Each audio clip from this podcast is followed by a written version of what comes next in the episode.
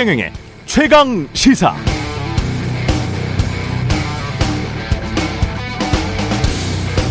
경기도청 법인카드를 사적으로 유용한 것 아닌가.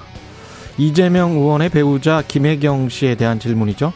도청의 공적 업무에만 사용해야 할 카드를 사적으로 사용했고 그 과정에서 각종 꼼수가 있었다면 법적 문제뿐만 아니라 사회적으로도 지탄받을 일입니다.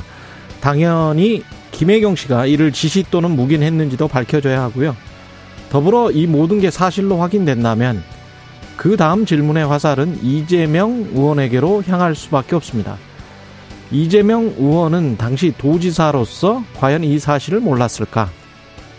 비슷합니다. 대선 전 제기됐던 도이치모터스 주가 조작 의혹, 당시 검찰 공소장 등을 근거로 한 보도들을 복귀해보면 도이치모터스 주가 조작은 2009년부터 총 3년간 이루어졌는데 김건희 여사의 시세 조종 의심 거래 내역도 284건이 있었고 범행에 이용된 김 여사 계좌도 여러 개였다는 거죠. 이 계좌들이 우연히 주가 조작 세력에게 흘러들어간 것인지 아니면 김 여사가 자기 통장들 주고 주가 조작에 가담한 것인지를 밝혀내야 하는 건 검찰의 목. 그러나 이와 관련된 검찰 수사는 지지부진합니다. 따라서 그 다음 질문의 화살은 윤석열 대통령에게로 향할 수밖에 없습니다. 윤석열 정부의 법치는 공정하게 집행되고 있는 것인가? 네, 안녕하십니까. 8월 5일 세상에 이익이 되는 방송 최경령의 최강시사 출발합니다. 저는 KBS 최경령 기자고요. 최경령의 최강시사 유튜브에 검색하시면 실시간 방송 보실 수 있고요. 문자 참여는 짧은 문자 50원, 긴 문자 100원이 드는 샵 9730, 유튜브 무료 콩 어플 많은 이용 오늘도 부탁드리겠습니다. 오늘 최강시사, 잠시 후에 우리나라 첫 번째 달 탐사선이 발사되는데요. 관련해서 과학기술부 오태석 차관 연결하고요. 문정인 세종연구소 이사장 오늘 나옵니다. 러시아 우크라이나 전쟁 속 국제 정세 철저히 분석해 보도록 하겠습니다.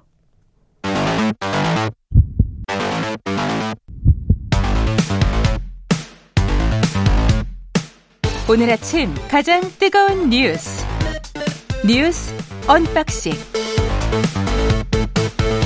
네, 뉴스 언박싱 시작하겠습니다. 민동기 기자, 김민하 평론가 나와 있습니다. 안녕하십니까? 안녕하십니까? 네, 낸시 펠로시 방한 일정 마무리됐습니다.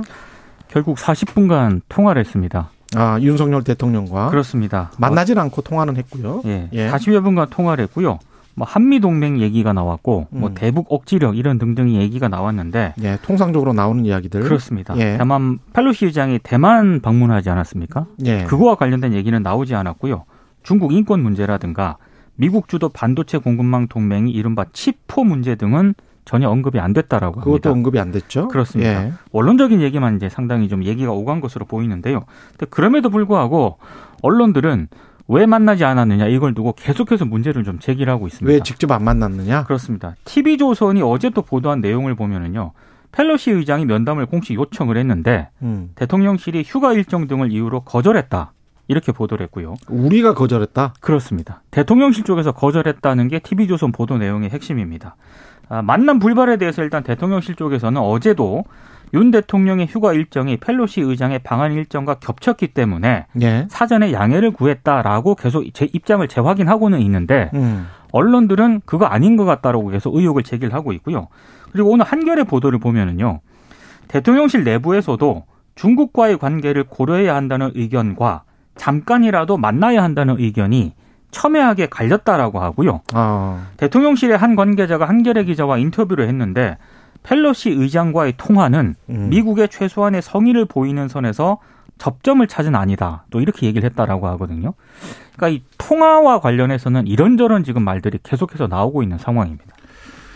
그러니까 저는 뭐 어제도 말씀드렸는데 대통령이 만날 수도 있고 안 만날 수도 있습니다. 그건 선택의 문제인데 중요한 건 이 선택을 왜 했는지에 대한 설명이나 이런 것들은 일관되고 명확해야 되거든요. 근데 지금 쭉 말씀하셨지만 대통령실이 왜 통화 일정이 이렇게 된 거냐에 대해서는, 그렇죠, 설명 방식이 두 가지예요. 하나는 이제 원래 그렇게 돼 있었고 자연스럽게 그렇게 된 것이다라는 취지의 설명이 한 갈래가 있고, 또 한 갈래는 그게 중국을 의식한 것이든지 뭐든지 간에 어쨌든 국익을 위한 어떤 선택이다라는 설명 방식이 하나가 있어요. 근데 두 개는 사실 어떤 부분에서는 상호 모순적인 부분이 분명히 있거든요.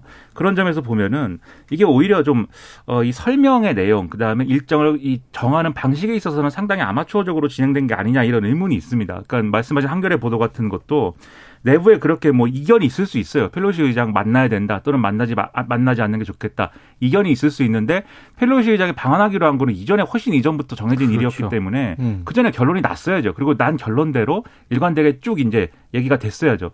전혀 그렇게 되지 않고 있다라는 점에서 뭔가 이제 어떤 전반적인 정책의 어떤 컨트롤 타워가 부재하다 이런 것이 드러났다라고 볼 수 있는 그런 내용이 아닌가 싶습니다. 갑자기 방향 전환을 한 건가 그런 생각이 들 수도 있을 것 같아요. 그동안 한미일 동맹을 굉장히 강조를 해왔었고 그렇죠. 최상목 경제수석 같은 경우는 중국 이제 뭐 수출 시장 거의 다 끝나간다. 그래서 뭐 원론적으로 그렇게 말한 것일 수도 있습니다만은 그런 뉘앙스를 강하게 비친 건 사실 중국을 자극할 수 있는 발언이 대통령실에서는 그 전에 이제 나와버렸었거든요. 근데 이 상황에서 낸시 펠로시를 안 만난 게 중국과의 관계를 고려한 것이냐 안 한 것이냐. 외신은 고려한 것으로 대부분 보고 있습니다. 그렇게 될 수밖에 없죠. 설명이 이렇게 명확하지 그렇죠. 않다고 하면. 예, 파이낸셜 타임즈도 중국과의 긴장관계가 높아지고 있는 상황에서 무시했다. 스너비라는 단어가 나오고 있고요. 이 스너비라는 단어가 블룸버그에도 나오고 있습니다. 그러니까 뭐 그냥 시쳇말로 생깠다. 이게 스너비거든요. 중학교 때 쓰던 예. 네. 이게 근데 이제 블룸버그에도 그 단어가 나오고 있고 가디안도 비슷한 이야기 어보이딩이라는 피했다. 중국을 달래기 위해서 이렇게 지금 묘사를 하고 있어요. 헤드라인에서. 그래서 외신은 그렇게 보고 있는 것 같습니다. 지금 구도도 좀 이상합니다. 예. 그러니까 지금 민주당 같은 경우에는 중국과 마찰을 지금 빚고 펠로시 의장이 한국에 왔기 때문에 예.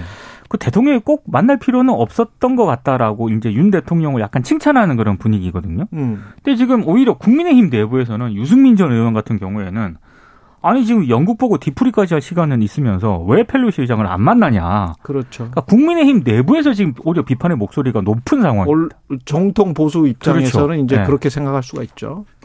그러니까 상당히 여러모로 복잡한 예. 부분이 미국에서도 평가는 갈려요. 어제도 좀 말씀드렸는데 오늘은 블룸버그 통신 기사를 이제 인용한 보도가 좀 있는데 이런 내용입니다. 바이든 대통령이 마지막까지 펠로시 의장 말렸다. 가지 말라고 말렸는데 펠로시 의장이 공개적으로 또 대통령이 가지 말라고 요청하면 내가 받아들이겠다. 이렇게 얘기를 해서 그렇게 할 수는 없으니 결국은 이 상황이 이렇게 된 거다라는 건데 바이든 행정부의 걱정도 비슷한 거예요. 오히려 펠로시 의장이 이렇게 막 이제 순방을 하면서 결국은 펠로시 의장 개인의 어떤 정치적인 어떤 유산을 남기기 위해서 하는 행동으로 보고 있는데 바이든 행정부는. 그런데 막 이렇게 함으로써 동아시아 정세가 상당히 불안정해지면은 그거 정치적으로 감당해야 되는 거는 바이든 행정부가 해야 되는 거잖아요. 예. 그러니까 이 부분에서는 불만이 있다 이런 얘기가 나오니까 사실 미국의 입장도 펠로시 의장의 이 방문을 놓고는 여러 가지로 갈리고 있어서 민주당도 그렇고 국민의힘도 그렇고 우리가 지금까지 보지 못한 어떤 모습들을 보는 이상한 일이 되고 있습니다. 한 가지는 분명한 것 같습니다. 펠로시 의장이 다녀간 곳 있지 않습니까? 지금 대만, 한국. 예. 굉장히 시끄럽습니다.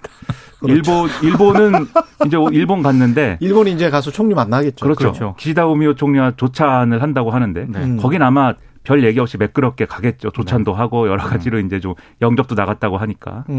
그때 중간 선거 이후에 또 계속 하원 의장을 할지 못할지도 지금 모르는 그렇죠. 상황이기 그렇죠. 때문에 네. 그리고 그 어제 말씀드린 대로 연령이 있기 때문에 예, 연세가 있기 때문에 예, 82세여서 뭐 적절하게 대응한 것일 수도 있을 것 같다는 그런 생각도 들고요. 네. 예, 40분 정도의 통화였으면 국민의힘 오늘 비대위 전환 위한 상임 정국이 소집을 합니다. 이제 비상 상황이 아니냐 이걸 이제 오늘 논의를 하는데요. 상임 정국위원회 개최를 앞두고 지금 이준석 국민의힘 대표 같은 경우에는 어제 윤석열 대통령을 직접적으로 지목을 해서 이제 비판을 하는 그런 상황이 됐습니다. 그러니까 자신과 가까운 박민영 대변인이 윤 대통령의 발언을 비판을 했고 여기에 윤 대통령이 분노했다. 어제 조선일보 양상훈 주필이 칼럼에서 이 같은 내용을 언급을 하면서 굉장히 좀 상황이 복잡해졌거든요. 그러니까 이준석 대표 같은 경우에는 비대위 체제 전환 움직임에 대해서도 윤 대통령을 직접적으로 또 비판을 했습니다. 그러니까 윤 대통령이 문자를 통해서 내부 총질이나 하던 당대표가 바뀌니 달라졌다면서 당이 좀 나아졌다고 인정을 했는데 지금이 무슨 비상사태냐 이렇게 이제 비판을 한 건데요. 지금 비대위 전환에 반발하는 국민의힘 내부 목소리 좀 커지고 있거든요. 뭐 허은하 의원을 비롯해서 조혜진, 하태경 의원도 어제 기자회견을 통해서 이준석 대표 몰아내기는 당원 당규와 법리적으로 아무런 명분도 정당성도 없다. 이렇게 좀 비판을 했습니다. 그리고 실제 조혜진, 하태경 의원 같은 경우에는 예. 당대표가 사고일 때는 비대위가 출범을 하더라도 대표 지위가 유지되도록 하고요. 당무에 복귀하면 최고위원을 선임을 해서 잔여 임기를 수행할 수 있도록 당원 당규 개정안을 냈습니다. 이 개정안에 따르면 이준석 대표의 당대표 복귀를 또 가능하게 하는 그런 내용이거든요. 예. 반발이 지금 커지고 있는 그런 상황입니다. 그러니까 소위 말하는 이준석계로 분류되는 인사들의 반발 수위 이런 것들이 높아지고 있는 그런 국면이고 본격화되고 있는 상황입니다. 이따 2부에 말이죠. 박민영 대변인이 나와요. 네. 최강시사에. 네. 예. 또 한번 주목을 해 주십시오. 할 말이 굉장히 많으실 것 같습니다. 당사자니까. 예. 근데 저는 이준석 대표 그래서 좀 눈에 띈 것은 이 얘기를 하면서 그러니까 윤석열 대통령이 부적절한 말을 했는데 전 정부에는 그렇게 전 정부 장관들은 그렇게 훌륭한 사람이 있었습니까? 이렇게 훌륭한 사람이 있었습니까? 라고 한 게 부적절한 말인데 그거를 비판한 것은 제대로 한 것인데 왜 이걸 가지고 이렇게 됐느냐라는 문제 제기도 했지만 거기에 더불어서 강인선 대변인 저격을 또 했어요. 그렇죠. 예. 강인선 대변인이 거기서 내용을 이제 명확하게 해주거나 바로 잡거나 이러지 않고 굉장히 웃으면서 이 대통령을 수행해서 따라가더라. 만면의 미소를 띠고라는 표현을 썼더라고요. 그렇죠. 제대로 왜 수행하지 않느냐 이런 비판을 했는데 묘한 것은 조선일보의 글도 이준석 대표 쪽이 잘못은 했지만 윤석열 대통령이 참았어야 된다. 이런 그렇죠. 내용이에요. 그러니까 이제 이준석 대표는 조선일보의 그런 태도도 마음에 들지 않는 것 같아요. 강인선 대변인 조선일보 출신이니까. 그렇죠. 조선일보는 뭘 잘했습니까? 이런 내용도 좀 읽히고. 그다음에 하태경 조혜진 의원의 이 당원 개정안 같은 경우에는 제가 볼 때는 이거는 합리적으로 잘 이해가 안 되거든요. 왜냐하면 이게 오히려 위인설법 같은 느낌이 있어서 이게 상임 전국위에서 통과될 리는 만무합니다. 어렵죠. 제 생각에는. 그런데 왜 하는 거냐. 저는 이분들의 전당대회 관련 대응. 만약에 조기 전당대회로 갈 것이 굉장히 분명해지는데 그렇죠. 조기 전당대회에 대한 대응을 주목해서 봐야 될 필요가 있다고 생각하고 그래서 이준석 대표가 아마 지금 나오는 이런 흐름을 보면은 법적 대응이나 이런 거를 본인이 직접 하진 않더라도 우회적으로 하고 그 성과에 따라서 자기 지지층을 결집을 해가면서 조기 전당대회에 본인은 출마를 못해도 다른 사람이 그렇죠 본인과 가까운 사람들의 이 어떤 지지 여론을 형성하는데 아마 역할을 하지 않을까 뒤에서 좀 이렇게 역할을 하는 그런 방향으로 방향을 잡은 게 아니냐 그런 생각이 듭니다. 예. 그리고 이재명 의원의 배우자 김혜경 씨 관련 최초 신고자 조사. 그러니까 이게 제보한 사람이죠. 예. 지금 공익 제보자 신분이거든요. 경찰이 이 공익 제보자 신고자를 불러서 조사를 했습니다. 어제 오전에 이 공익 제보자 참고인 신분으로 이제 불러서 조사를 했고요. 한 7시간 가량 조사를 했다라고 하는데 이 공익 제보자에 대한 경찰 조사는 이 사건 수사가 시작된 이번이 처음입니다. 그래서 어떤 내용을 조사했느냐 이게 기자들이 물었는데. 피의사실 공표 이런 얘기를 하면서 이제 구체적으로 언급은 안 해줬거든요. 그 법인카드 의혹은 이 공익제보자가 지난해 언론에 제보를 하면서 처음 알려줬고요. 이후에 지난 2월에 당사자가 국민권익위원회에 신변 보호를 요청해서 이제 보호 조치가 됐는데, 근데 이 공익제보자가 어제 또 뭐 경찰 조사에서 어떤 내용을 말했는지는 뭐 구체적으로 이제 보도가 되지는 않았는데 어제 뭐 유튜브 채널에 또 전화 인터뷰를 했더라고요. 아 그래요? 예, 그래서. 그 공무원 배모 씨 있지 않습니까? 그 배모 씨를 반드시 고소하겠다 이런 입장을 밝혔습니다. 그리고 이제 그 인터뷰에서 많은 사람이 관심을 가져줘서 버티고 살아남아 있는 것 같다. 또 이런 얘기도 지금 한 그런 상황입니다.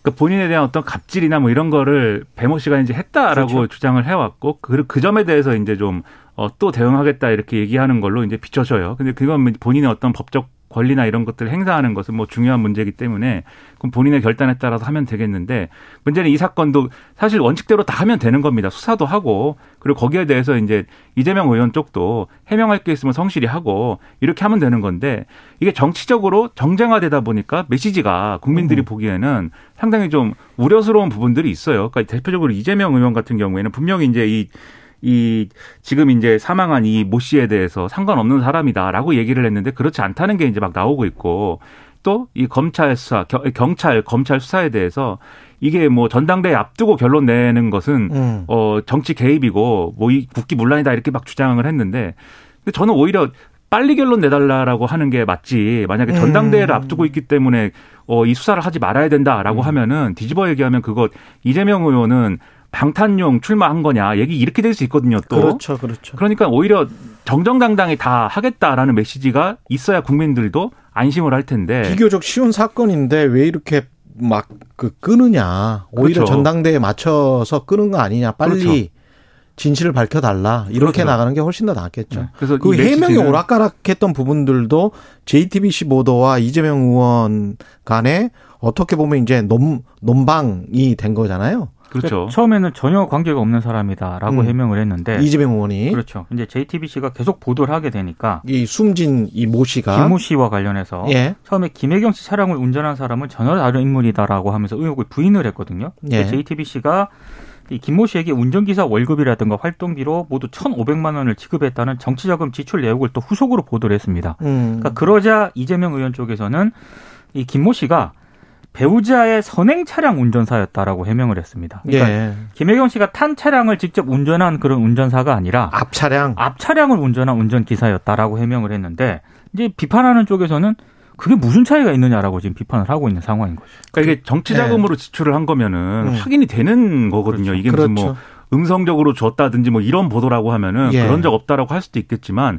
공식적으로 자금을 지출한 거예요. 그러면 여기에 대해서는 성실하게 설명을 하는 게 맞는데, 필요한 부분에 대해서만 아 그건 아닙니다 이렇게 얘기를 하고 나머지는 얘기 안 하다가 언론 보도에 의해서 그렇게 드러나면 이게 오히려 대응이 이상하다 이렇게 될 수밖에 그렇죠. 없는 거 아닙니까? 그래서 왜 이렇게 이재명 의원은 대응을 할까 상당히 의문입니다. 그러니까 대응이 이상하다 플러스 이렇게 되면 이제 진실성이 없어 보인다 이렇게 보이는 그렇죠. 거거든요. 그렇죠. 그러니까 네. 이야기를 할 때 뭐 이 사람은 전혀 다른 인물이다라고 의혹을 부인을 했으면 전혀 다른 인물이어야 되는데 그렇죠. 대중에게 비춰지게 전혀 다른 인물, 모르는 인물 같지는 않은 거거든요. 그렇죠. 예. 그런 부분들. 그리고 이제 민주당이 대통령 집무실 관저공사 관련 의혹에 대한 국정조사를 지금 검토를 하고 있네요. 그러니까 국정조사를 포함해서 진상규명에 착수하겠다는 그런 입장을 밝혔는데요. 이 진상조사 외에도 대통령실 청사 리모델링 공사를 맡았던 건축사 사무소 있지 않습니까? 예. 이 사무소가 또 이 흔히 말하는 모 법사 관련 재단에 후원을 했다는 의혹도 제기를 한 그런 상황입니다. 그래서 대통령실 청사 공사에 김건희 여사와의 인연, 그 특정 무속인을 통한 뭐 지인 찬스가 작용한 것 아니냐 이렇게 지금 의혹을 제기를 하고 있는데요. 대통령실은 전혀 지금 불법 비리 의혹에 대해서 전혀 반박을 하고 있는 그런 상황입니다. 그러니까 이게 국민들이 볼 때 얼마나 불안합니까? 이게 뭐 그 법사 문제도 그렇고 이 의문에 왜 공사를 수주했는지가 좀 의문인 이런 이제 뭐 건설사들도 그렇고 이 회사들도 그렇고 전부 김건희 여사와의 어떤 인맥이라든가 관계 요걸 기준으로 왜 이런 일들이 일어났을까를 생각해보지 않으면 잘 설명이 안 되거든요. 그렇죠. 결국 이게 여러 가지 얘기를 했지만 김건희 여사 문제란 말이에요. 근데 김건희 여사는 굉장히 영부인으로서 사실 이전에 이제 그 대선 과정에서는 이 배우자의 역할만 최소화하겠다라는 취지의 어떤 그런 주장을 했는데, 오히려 사과도 하고 그렇죠. 예. 대통령이 취임하고 나니까 본격적으로 굉장히 적극적인 행보를 하는 영부인의 모습을 지향하고 있는 거 아니냐라는 의심을 지금 사는 그런 행보를 해왔거든요. 예.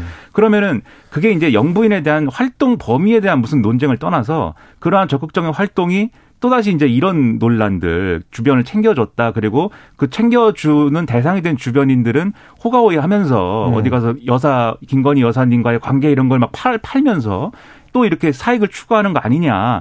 이런 시각이 커질 수밖에 없는데, 지금 취임한 지 3달밖에 안 됐지 않습니까? 그렇죠. 벌써부터 얘기가 이런 식으로 가면 이거 안 되는 거거든요. 그래서 이제 윤석열 대통령이 휴가 마치고 이제 복귀를 하는데, 복귀할 것인데, 이게 1차적으로 맨 먼저 나와야 될 어떤 목소리인 것 같아요. 이런 거 용납하지 않을 것이고, 특별감찰관 임명할 테니까 국회가 빨리 추천을 해 주시고, 이러한 이제 측근 내지는 친인척 관련 관리 어떻게 할 것이다. 역대 대통령들도 다 했거든요. 그런 그렇죠. 얘기를. 예. 윤석열 대통령은 말만 했지 구체적인 거 안 내놨잖아요. 이런 걸 빨리 하지 않으면은 큰일 납니다. 이런 거는. 근데 불법이 아니다 이렇게 대응을 하는 방식은 좀 아닌 것 같아요. 그러니까 말도 안 되죠. 김건희 여사가 대선 전에도 사실은 뭐 지난번에도 계속 지적을 했습니다만 학력, 경력, 주가 조작 의혹이랄지 여러 가지 의혹이 있었고 본인이 직접 사업을 하는 사람이란 말이죠. 코바나 콘텐츠를 통해서.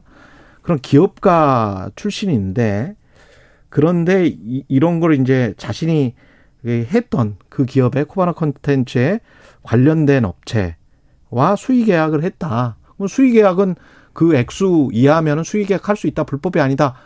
맞죠. 네. 불법이 아니지만 사람들이 보기에는 꼭 저렇게 해야 되나?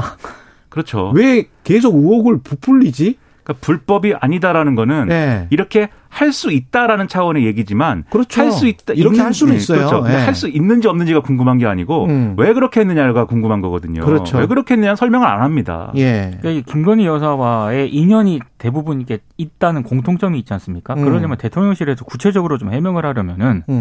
김건희 여사한테 저는 물어야 되는 상황이라고 보는데 그렇죠. 과연 그런 관계가 형성이 돼 있느냐 이제 이런 의혹까지 제기가 되는 거죠. 김건희 여사도 결단을 내려야 돼요. 그냥 그렇죠. 이렇게 그냥 본인의 활동 위주로 이렇게 행동하고 말할 게 아니고 이런 구체적인 의혹에 대해서 어떻게 하겠다, 어떻게 해라 이게 있어야 되는데 지금 상당히 우려가 큽니다. 그러니까 대통령실이 비리 의혹으로 규정하는 건 동의할 수 없다. 네. 국민의힘도 이걸 정쟁화하는 건 거대 야당이 할 일이 아니다. 이렇게 이야기를 하고 있는데 본인 그 국민의힘이나 대통령실은 그렇게 이야기를 할 수는 있겠지만 이걸 바라보는 국민들 입장에서는 이게 무조건적인 어떤 야당의 공격인가? 라고 생각하기는 좀 힘들 것 같은데. 그렇죠. 이게 뭐 단순히 예를 들면 야당의 공격이라고 얘기하려면 야당 지지자들만 이렇게 걱정하는 또는 뭐 상대방에서 어떤 이 그렇죠. 불거진 어떤 문제에 대해서 막 헌어하는 뭐 그런 구도냐 그렇지 않습니다. 그렇죠. 제가 엊그제 TV조선이라는 이제 프로그램을 보는데 그 방송사의 어떤 뉴스 프로그램을 보는데 예. 그 뉴스에서도 이제 앵커가 굉장히 진지하게 얘기를 했습니다. 과거에 김영삼 대통령 시절에 김현철 씨 문제라든가 그리고 이전 정권에서 이제 이 측근들 문제에 대해서 친인척 문제에 대해서 초기에 바로잡을 수 있었다라면은 문제가 그렇게 안 됐다. 맞아요. 초기에 분명히 얘기가 있었는데 주변 참모들이 대통령 눈치 보고 보고하지 말자 그러고 덮고 은폐하고 이러면서 문제 커져서 호미로 막을 것을 포크레인으로 못 막게 된 것이다. 이 지적을 보수 언론도 하는 겁니다. 지금 그만큼 걱정스러운 사안이라는 거거든요. 예. 대응을 해야죠. 지금 언론들이 제기하는 의혹은 매우 구체적이거든요. 구체적인 의혹을 제기하면 구체적으로 뭐 기다 아니다 이렇게 답을 해줘야 되는데 굉장히 원론적으로 아니다라고만 얘기를 하고 있으니까 예. 예. 이걸 야당의 정치 공세로만 규정할 수는 없는 것 같습니다. 그리고 마지막으로 대통령 취임식 초청자 명단을 MBC 보도에 따르면 행정안전부가 전부 삭제했네요. 그러니까 이게 취임식에 극우 성향의 인물이 참석을 하고 김건희 여사 주가 조작과 연관이 있는 도이치모터스 전 회장의 아들이 참석을 하지 않았습니까? 그렇죠. 그래서 네. 논란을 빚었었는데 예. 네. 근데 7월 15일에 행안부가 취임식에 참석했던 명단 파일을 완전히 삭제했다는 게 MBC 보도 내용입니다. 근데 이 시점이 왜 미묘하냐면 극우 유튜버 안정권 씨의 취임식 참석 사실이 알려진 지 이틀이 지난 시점이기 때문에 이게 논란이 불거지니까 참석자 명단 유출을 우려해서 행안부가 서둘러서 삭제한 것 아니냐 이런 의혹인데요. 여기에 대한 행안부의 입장은 자료 보유 기간이 지났고 개인정보보호법 때문에 파기를 하는 게 원칙이다. 이렇게 해명을 하고 있습니다. 이게 취임식 초청, 그러니까 취임식에 이제 초청 명단이라는 거는 예를 들면 참가자 명단이라고 하면 그 굉장히 많기 때문에 그거는 파기하는 게 맞습니다. 근데 네. 초청을 누구에게 했느냐에 대해서 그 초청한 사람이 어떤 모든 무슨 뭐 주민번호, 주소, 뭐 전화번호 이런 걸 내놓으라는 게 아니라 그렇죠. 네. 이름 그렇죠. 어떤 왜 누구에게 어떤 방식으로 초청을 했느냐에 대한 사실을 이제 좀 봐야 되는 것인데 이름과 직위 정도는 알 수가 있어야죠. 그렇죠. 그렇죠. 네. 초청을 한 거니까 그리고 초청도 이제 등급이 있을 텐데 대통령이 직접 예를 들면 신경 써서 초청한 인물이나 그런 것들은 충분히 언론의 관심사가 될 수 있는 거거든요. 그럼요. 함부로 이제 삭제를 뭐 했느냐도 중요하겠지만 그냥 삭제를 했다라고 넘어갈 수 있는 사안도 아닌 겁니다. 예. 뉴스 언박싱 민동기 기자 김민하 평론가였습니다. 고맙습니다. 고맙습니다. KBS 1라디오 최경영의 최강시사 듣고 계신 지금 시각 7시 45분으로 향하고 있습니다.